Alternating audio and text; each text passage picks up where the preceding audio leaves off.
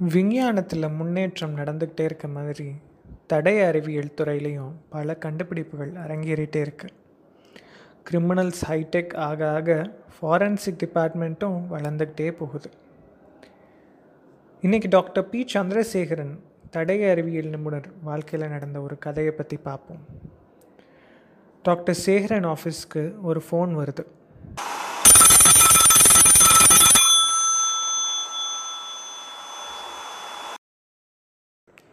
Hello நாங்கள் CM ஆஃபீஸ்லேருந்து பேசுகிறோம் ஆ சொல்லுங்கள் சார் மொலாசஸ் பற்றின முழு விவரத்தோடு நீங்கள் இன்றைக்கி முதல்வரை சந்திக்கணும்.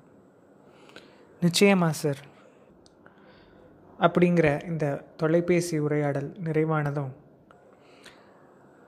அன்னைக்கு மொலாசஸ் பற்றின மொத்த விவரத்தையும் சேர்த்துக்கிட்டு டாக்டர் சேகரன் கோட்டைக்கு போனார். கோட்டையில் வசந்த மண்டபத்தில் வகுடெடுத்த தாடையோட புன்னகை மாறா உதடுகளோடு மீண்டும் பார்க்க வைக்கும் அழகோடு பொன்மனச் செம்மல் எம்ஜிஆர் அமர்ந்திருந்தார். இந்த விவரங்களை டாக்டர் சேகரன் முதல்வர்கிட்ட கொடுத்தோன்னே அவருக்கு அளப்பரியா மகிழ்ச்சி.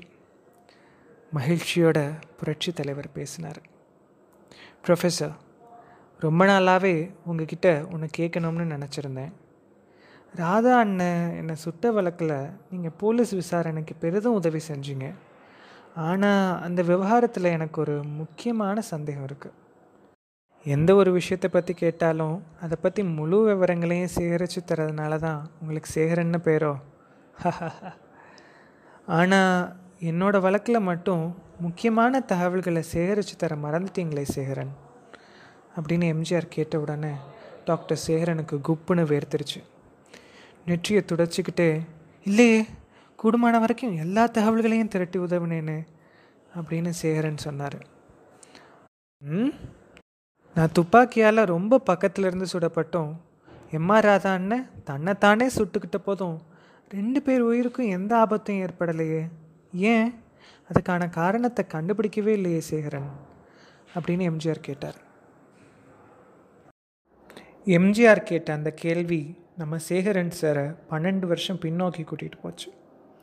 அப்போ ஃபாரன்சிக் டைரக்டராக இருந்த டாக்டர் சேகரனை அண்ணா தலைமையில் இருந்த அரசு மகாராஷ்டிராவில் கிர்கியில் உள்ள இராணுவ துப்பாக்கி பயிற்சி நிலையத்துக்கு சிறப்பு பயிற்சி பெற்று வர அனுப்பியிருந்தது. எம்ஜிஆர் அவர்கள் சுடப்பட்டு நாடே பரபரப்பாக இருந்த நேரம்.